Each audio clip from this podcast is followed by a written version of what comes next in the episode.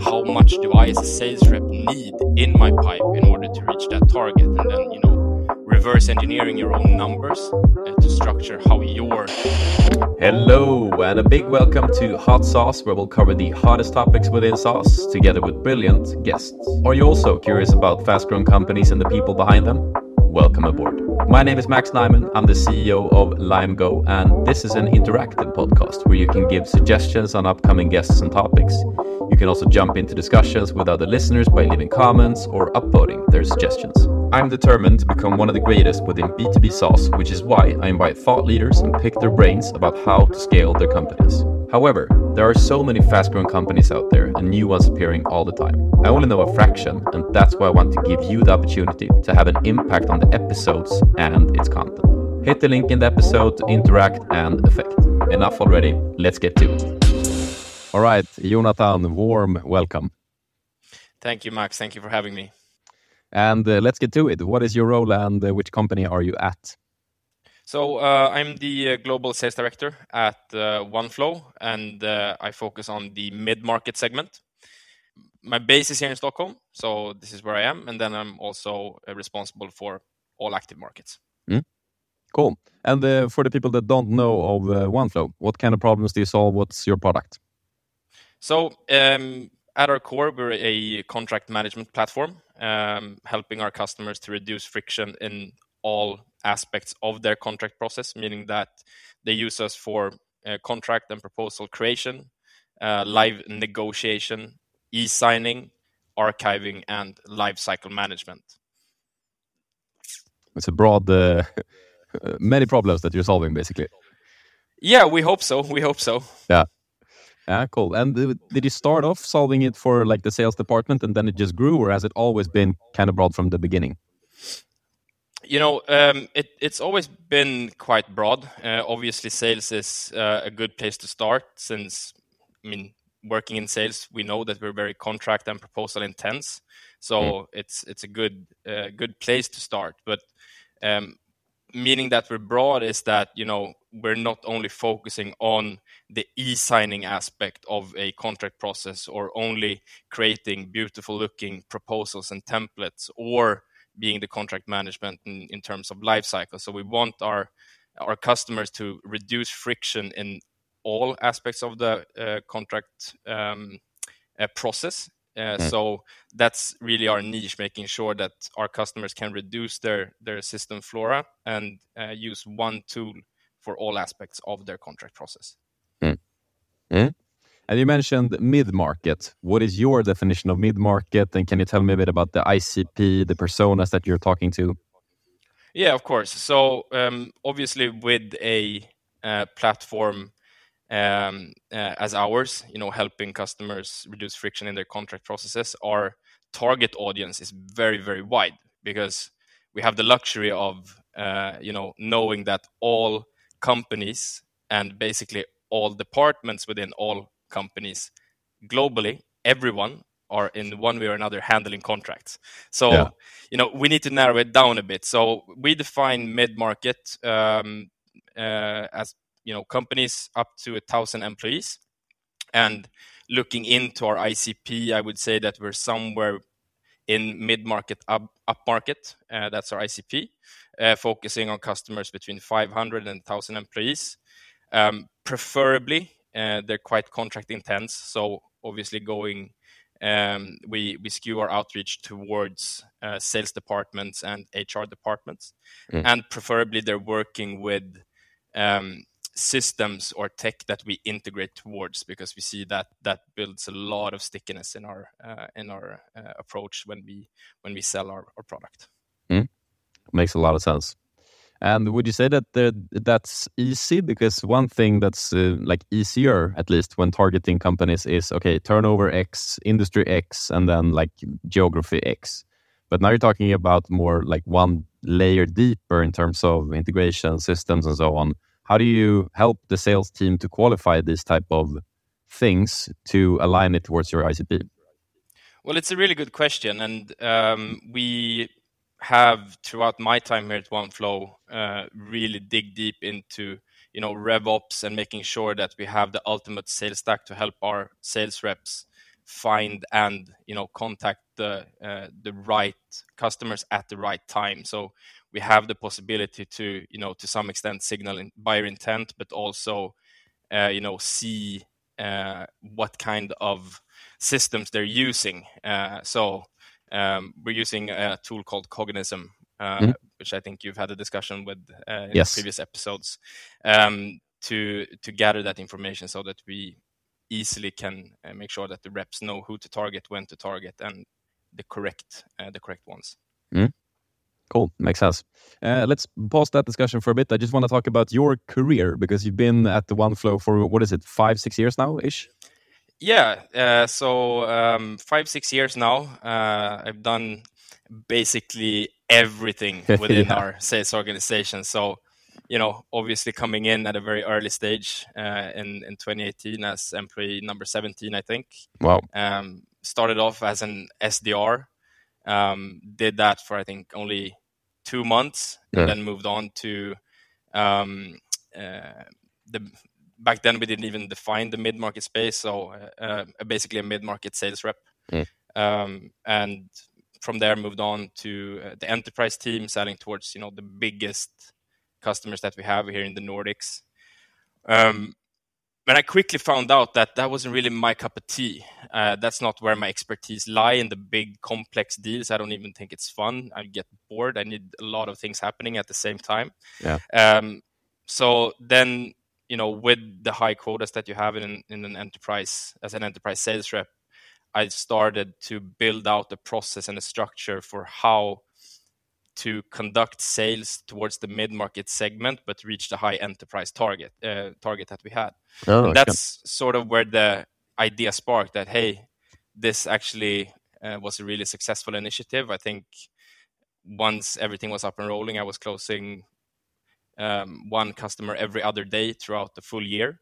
Uh, so we saw that it worked, and the structure that that I put up did uh, it actually worked. So then we created a team around it, and now that's sort of become uh, the the mid market segment that it is today, with a lot of sales mm. reps that are doing doing those kinds of things. And then you know, obviously, getting through different, uh, you know, trying out different leadership roles. I had I was the leader leader for the SDR team, and then uh, moving mm. on to to creating this uh, this team and and you know the role that I have today.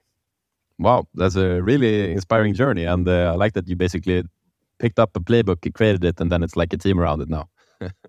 yeah, it's uh, it's nice, and you know it's an it's an ever evolving project. Uh, I mean the the structure that I defined three four years ago uh, has evolved, of course, with new reps coming in uh, with very smart and bright ideas, and then we add on to the playbook, and uh, it's it's updated uh, continuously. Mm. Cool, but let's tap into that a bit because I mean, uh, talking about the success factors, both in climbing your career, but also the bringing up a new segment and how to create a team around it, and the the processes, the playbooks, the frameworks. can you tell me a bit about the like first things that you did that you then tested and how you saw traction in it? Yeah, uh, of course. So um, with uh, the mid-market segment, you know, volume is key. Uh, so a sales rep in my team would, in on a monthly basis, close somewhere between eight and twelve deals in order to reach the target that they have. And what and was the average deal size then, approximately? I mean, it's around. Uh, it's hard to define, but for the mid-market space, I think we're around twenty-five thousand k SEK per deal or yeah. something uh, as an average. And then obviously in the enterprise segment, it's a lot more. But for the yeah. mid-market and especially in the Nordics, that's where we are.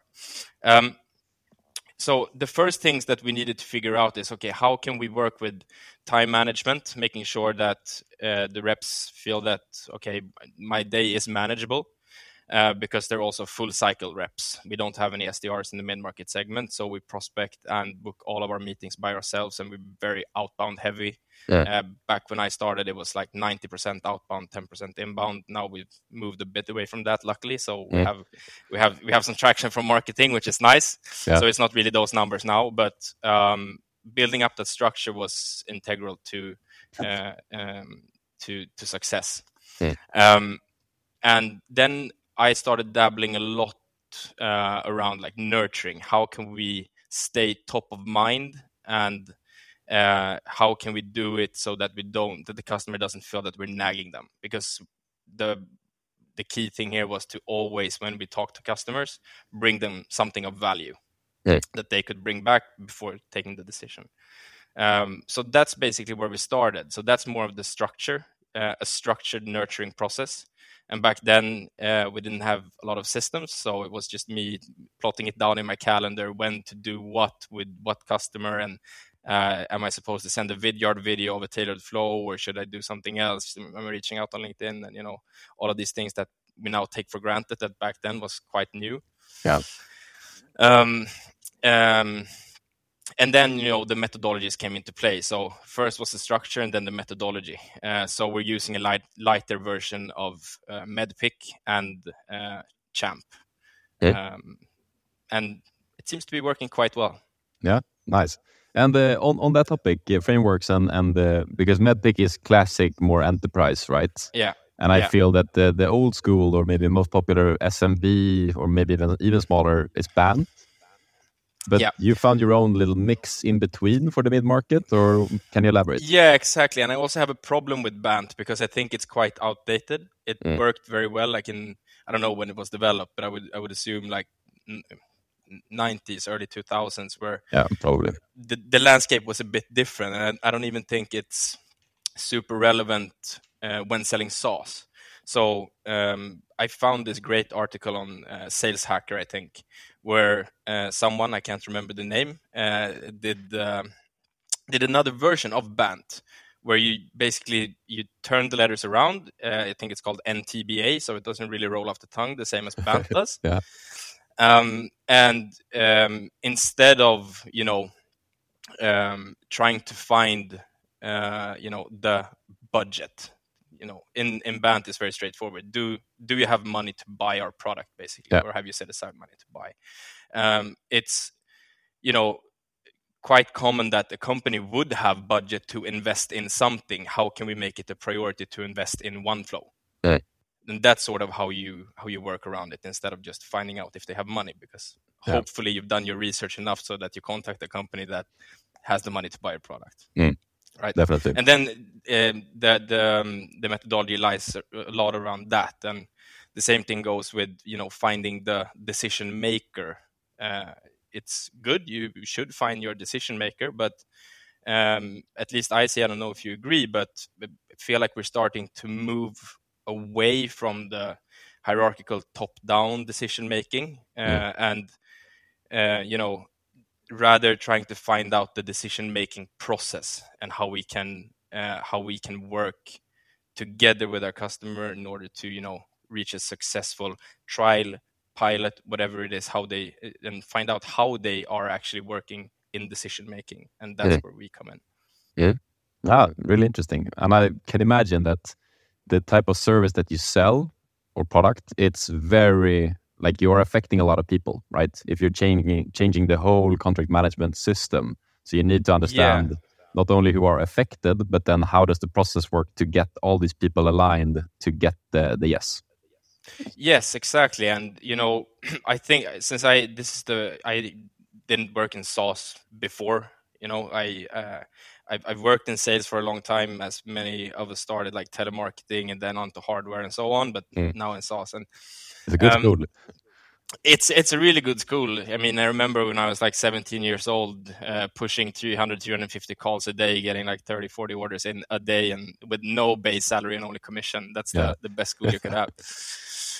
Um, but uh, uh, so what I was uh, was going for is you know selling a service that uh, you know if you sell sales enablement in some kind or uh, uh, something that is not um, you know part of everyone's day to day. I mean, I think everyone can relate to contracts and understand how important they are for the business. You need to.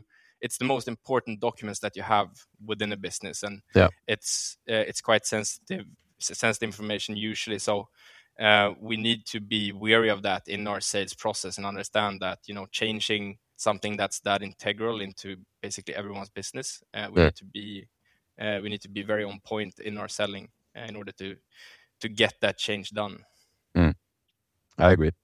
And uh, MEDDIC, Champ, what uh, cherries have you picked out, so to say? You talked about decision process, but like, what have you left out, and what are you like focusing extra on? I, I, I mean, I haven't really. The, the thing is, I think all of these, you know, the acronyms and all the aspects of the acronyms, they're very important. Yeah. So I haven't left anything out, but it's rather, okay, we might not have to focus as much on the paper process in the mid-market segment because we usually, you know, with the smaller deals, it doesn't go four laps around legal before signing. So yeah. we don't have to focus as much on that. So it's just, you know, keeping it a bit simpler, but staying uh, staying true to, you know, the, the methodology itself. Yeah. Mm. And uh, what is your average deal size and like sales cycle uh, cycle approximately today? You talked so about sales volume. cycle. Yeah, yeah, it's uh, it's it's very volume uh, uh, heavy, so a lot of deals. Mm. But um, right now in the mid market space, we have a sales cycle of around um, 19 days from initial contact. Um, and it's quite often that we actually close the deal in the first sitting meeting. That happens a lot, uh, at yeah. least a couple of times a week. Um, and the average deal size, as we as we touched upon, around 20 25k. Mm. Yeah. Okay. Cool. And uh, now we're talking about qualification, right? Mm, frameworks mm-hmm. and MEDDIC and CHAMP and BANT and all those acronyms. Uh, yeah. you, you mentioned focus and volume because that's yeah. like the key to succeed when it's uh, those type of deal sizes. How do you work mm-hmm. with disqualification? Not not as much as we want to. You know, uh, being a, uh, a listed company, every little crown matters. Uh, mm. So we try to we try to sell to everyone that accepts a meeting, but of course we can't. So you know, disqualifying uh, a, a, prospect is very very important, and um, you know I always urge my sales reps to ask the hard questions. You know, the questions that we did not really want the answer to. Yeah. Uh, so sometimes people shy away from asking them. Um, but um, you know, when working with uh, Champ or BANT it, it is a qualification methodology, right? So if we don't get the answers that aligns with what we need to have in order to sell, then by default the prospect will be disqualified. Sure. And that's of course when we have the dialogue, but uh, you know when prospecting, also it's quite easy to disqualify uh, uh because you can see the indicators that okay uh, we might not go after this kind of company in this industry because it doesn't make sense for us. Mm. Yeah, I think that's the the difficult balance because OneFlow is kind of a known brand in Sweden and in the Nordics and probably in Europe as well. And like you list, you're listed and you get a lot of or more at least now inbound leads compared to earlier. And it's yeah. very difficult to teach the sales reps to say no. And as a yeah. leader, you don't want to say no to revenue, right? So how do you fi- exactly. find the balance between the ICP and uh, like, yeah, let's get one in, and it's maybe not the perfect fit, but we'll allow it. Yeah, uh, it's a very good question, and uh, something that we see is, you know, when we find the customer that's in our ICP, the process tends to run a lot smoother, and um, it's a bit easier for the sales rep because then we're speaking the same language and we've done it before, right? But if we're in a yeah. in a process with a company that doesn't really fit our ICP, we can still sell to them and we know that they're going to get value out of our product. And companies that start using OneFlow, they tend to stay with us. Yeah. We have very very low churn so i'm not really worried about getting that customer customer in and they're not being happy with the service that we provide because you can use oneflow in so many different ways you can do it you know the traditional way with just uploading a pdf and getting that pdf signed if that that's what you want but then you can do really elaborate processes as, as well with your contract process so we know that if we get them in they're most likely going to be happy yeah fair enough uh, all right, I want to move into a topic, uh, touch a bit about uh, leadership. Uh, you, mm-hmm. Like, are you having a team under you right now? How are they structured? How many are they?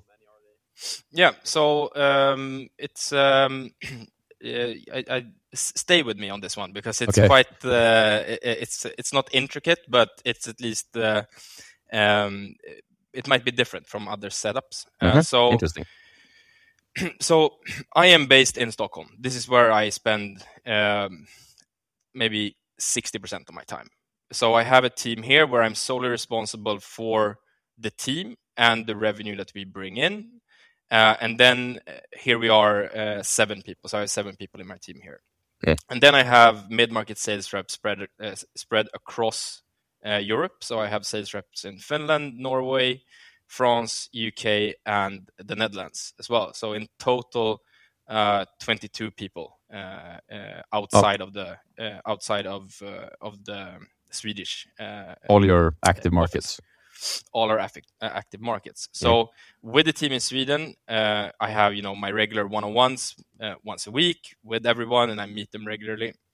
With the teams outside of Sweden, uh, it's a setup where we either do a weekly team meeting where we you know do share and learns, talk about uh, you know the the pipe for for the month and all those uh, awesome things that we as Yeah. sales leader talk talk about. And Yeah. then there's also local sales director uh, director. So it's a, a matrix organization where I am in charge of the revenue for all uh, mid market um, uh, um, all the mid market um, uh, sales reps basically. So uh, the mid market lies under me and all its revenue, but then I'm uh, responsible for the team here in Sweden, and then I act as a ball plank. I don't actually know the English word for the Yeah. uh, local sales directors. Okay. Mm. Um, and then I am also uh, now uh, the sort of acting GM for UK, uh, so I am there quite a lot as well. Okay. Traveling in and supporting locally. Yeah, exactly.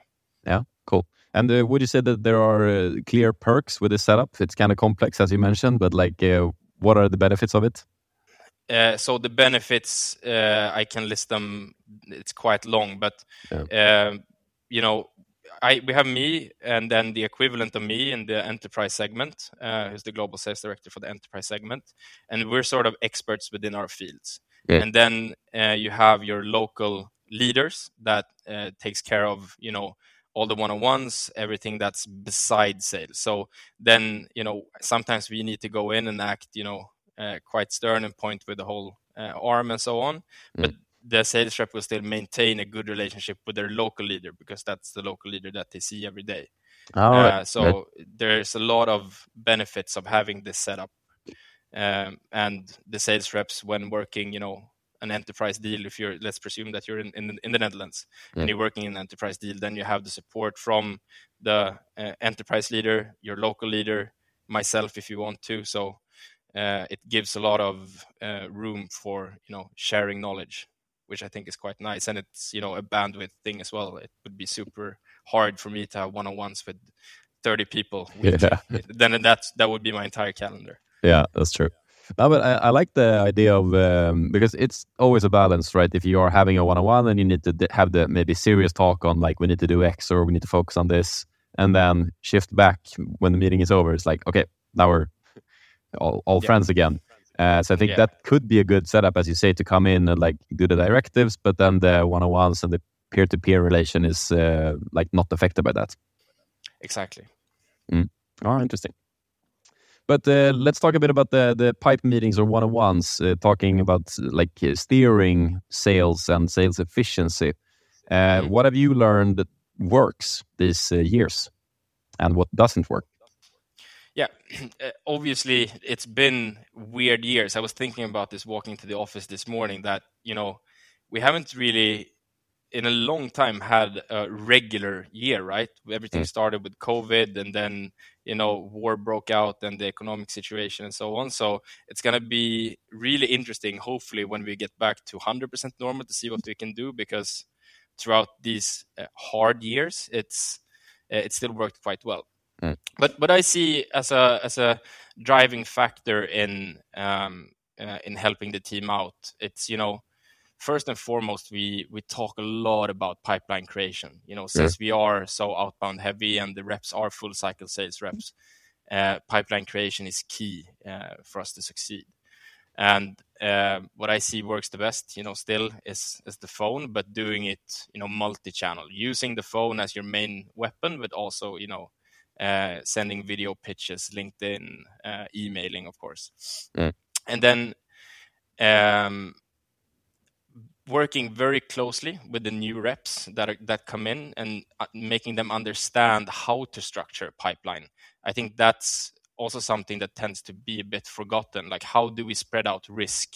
Because um, you know, if let's presume that you have a budget of 100k, how much do I as a sales rep need in my pipe in order to reach that target? And then mm. you know, reverse engineering your own numbers uh, to structure how your pipe is going to look because it might be different from your colleague.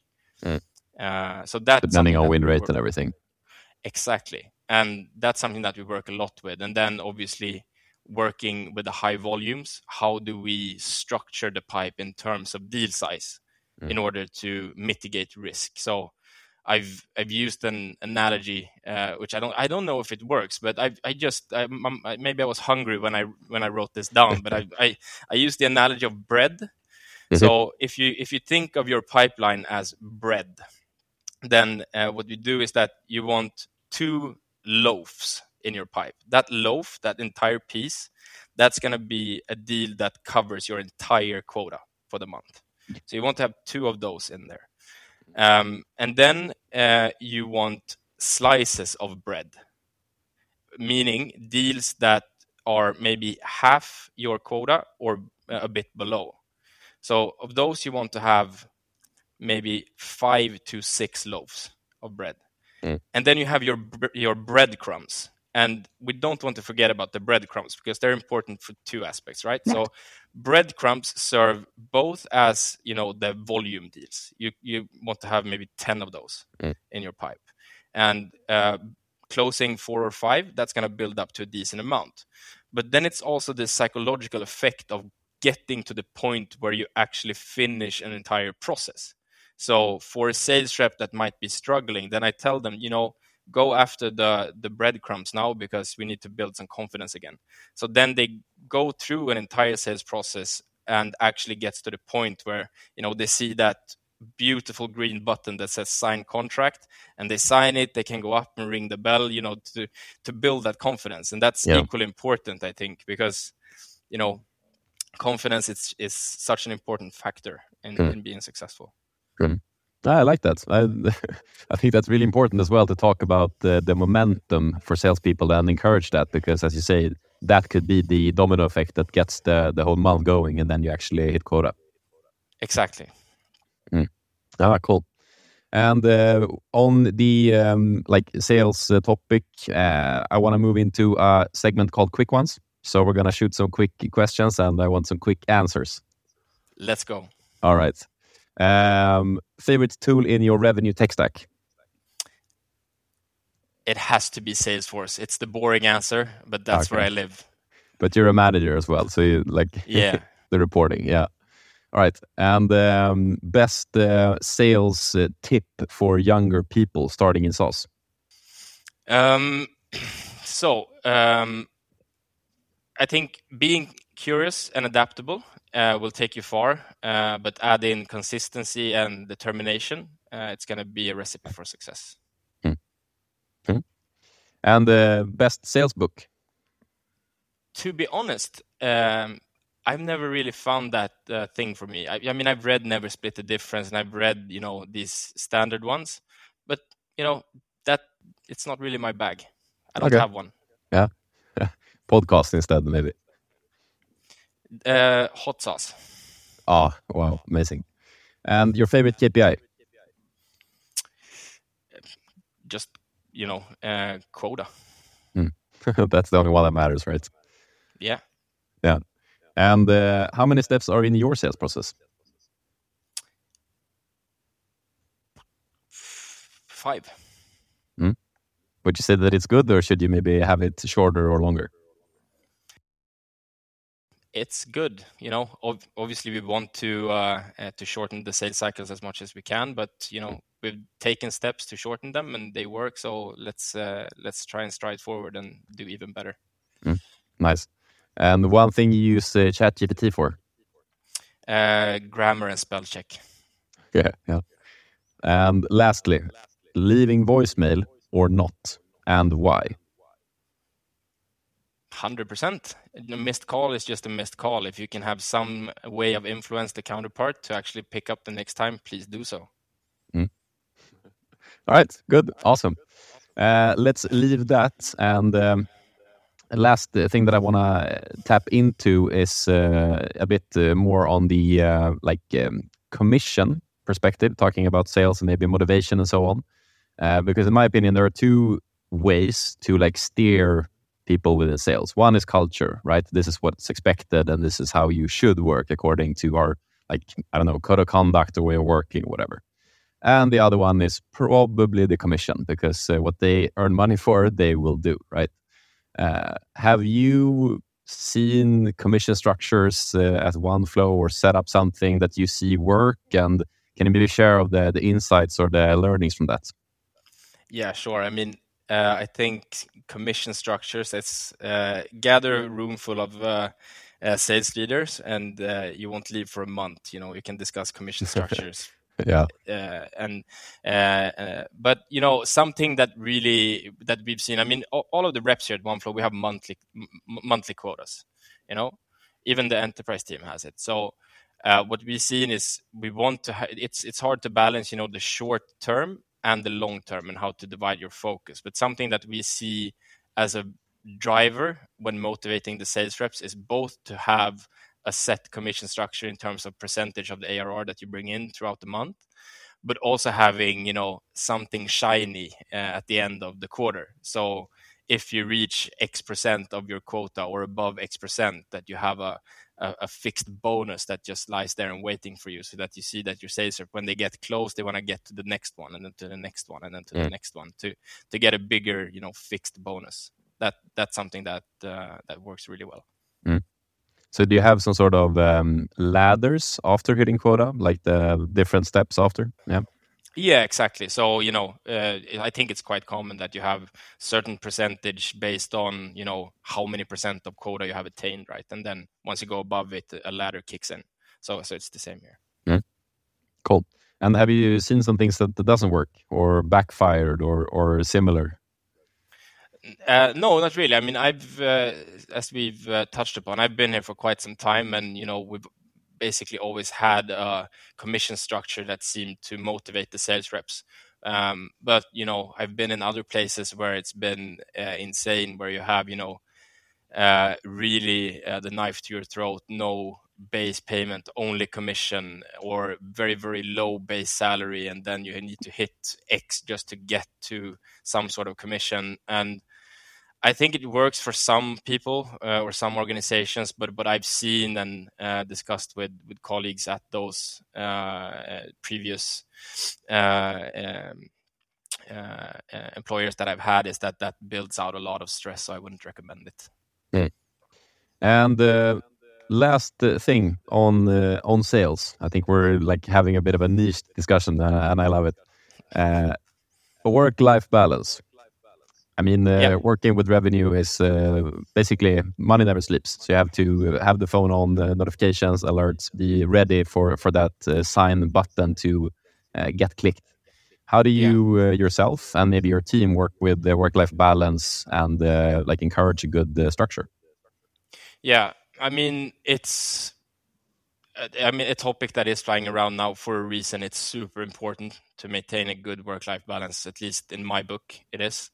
And uh, me personally, I I really try to like shut down my laptop uh, by the end of the day and not work during evenings. You know, uh, the occasional Slack message or phone call, that's completely fine. Um, at least for me personally, I don't have a problem with it.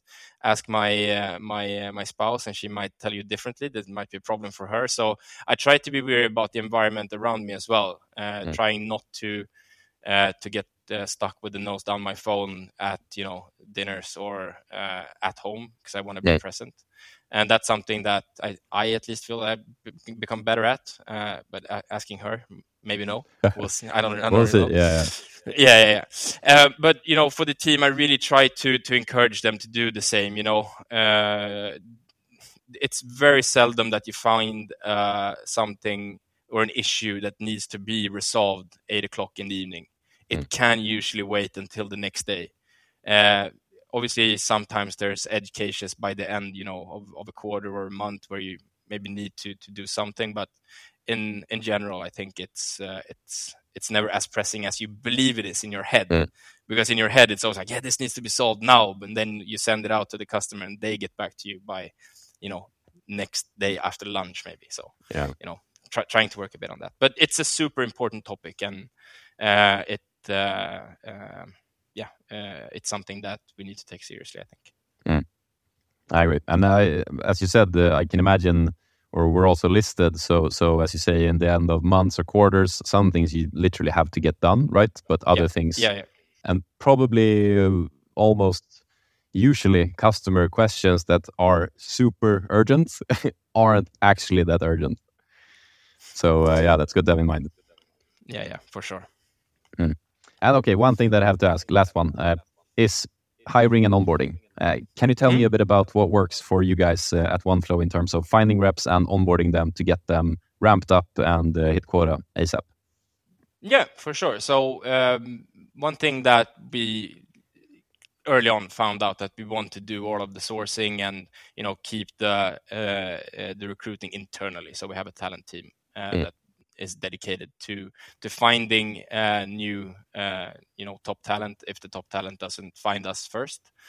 Um, and then um, something that we try to uh, to keep as a part of the the the recruiting process and something that's really important for us is our culture. Uh, as with many SaaS companies, we talk a lot about culture, and when we hire, we want to hire for culture contribution, not cultural, f- not, not cultural fit.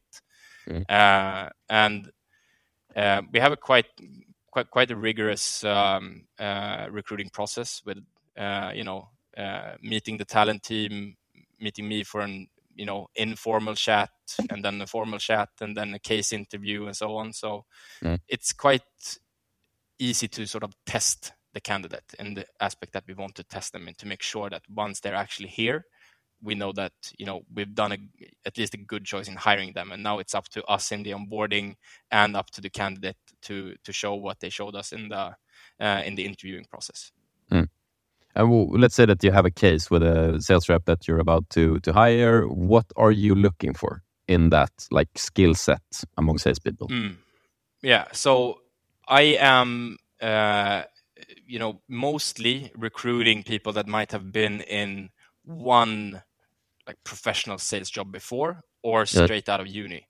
So I don't expect them to know all of you know the different methodologies or being able to demo Oneflow because that would just be insane, right? So Yeah. I look for uh, traits that I find or that we find um, uh, um, you know good good qualities in a rep and to me a lot has to do with curiosity Yeah. i think curiosity is one of the most important traits of a su- successful sales rep because it entails so much it's uh, if you're curious you're hopefully a good listener because you know the art of asking questions you're Yeah. eager to learn you want to try new things right um, and then uh, you know seeing uh, seeing someone that has succeeded in something before, not necessarily professionally, or have been through something that's quite hard and having the ability, you know, to to push through it, and not hard like in you know really like maybe, not you know sad stuff happening to them, but you know Yeah. hard you know a, a hard challenge that they Yeah. that they've gone through.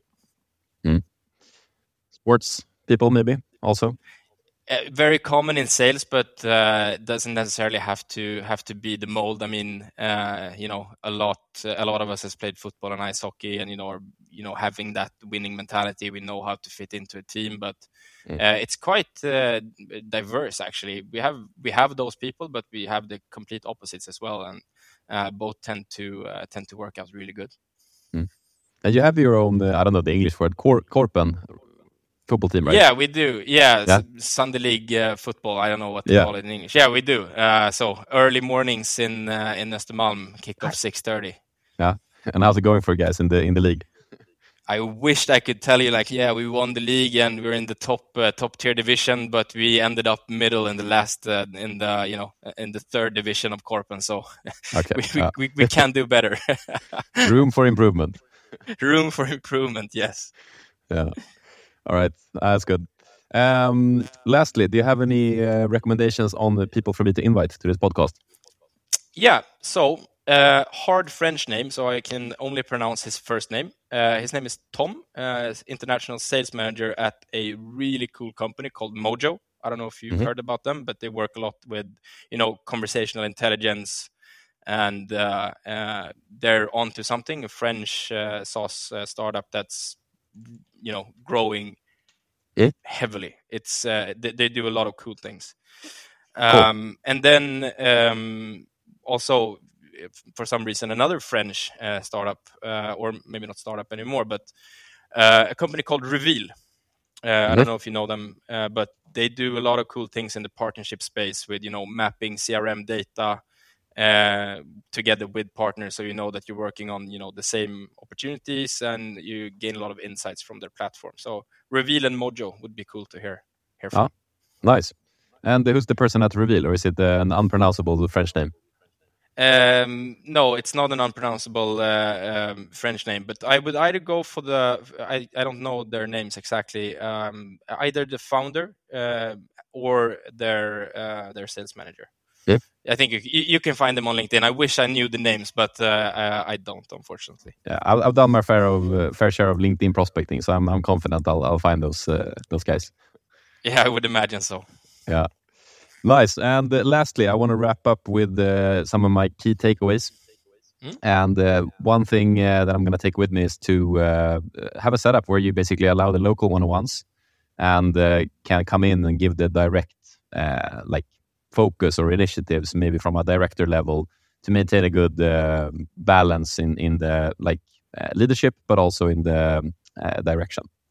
Mm. Another one is definitely to create analogies for the pipeline. I think I'm gonna steal that one, the bread, uh, the bread one.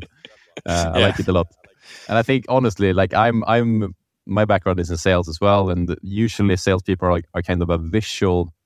We're visual. We want to understand and like have it in front of us. I think so. Talking about analogies for sales reps to get them to understand like the importance of each deal. I think that's really good.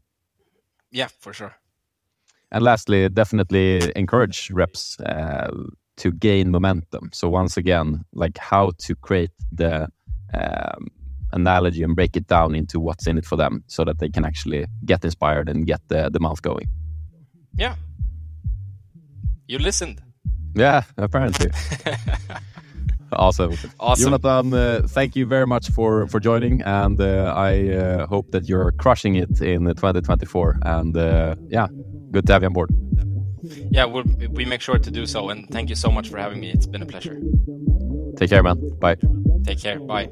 Now you got me hitting the phones. I'm in sales. I love hitting the phones. Gotta hit the phone. One call closed. All right. Shifting the focus to you that's been listening, just want to remind you that this is an interactive podcast. So hit the link in the episode description. There, you can join the discussion with other listeners and comment on episodes. You can also submit ideas for upcoming guests, topics, or simply upvote what other people have already suggested. Also, if you enjoyed this podcast, please share it to someone that might be curious, friends, coworker, or that random person in your LinkedIn feed. Last but not least, leave a rating if you enjoyed it. While we're at it, add me on LinkedIn to see short video clips from the podcast.